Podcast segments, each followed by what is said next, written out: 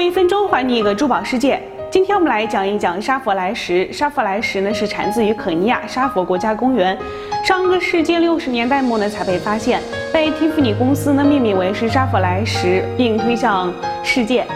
它的颜色娇艳翠绿，赏心悦目呢，得到了人们的喜爱。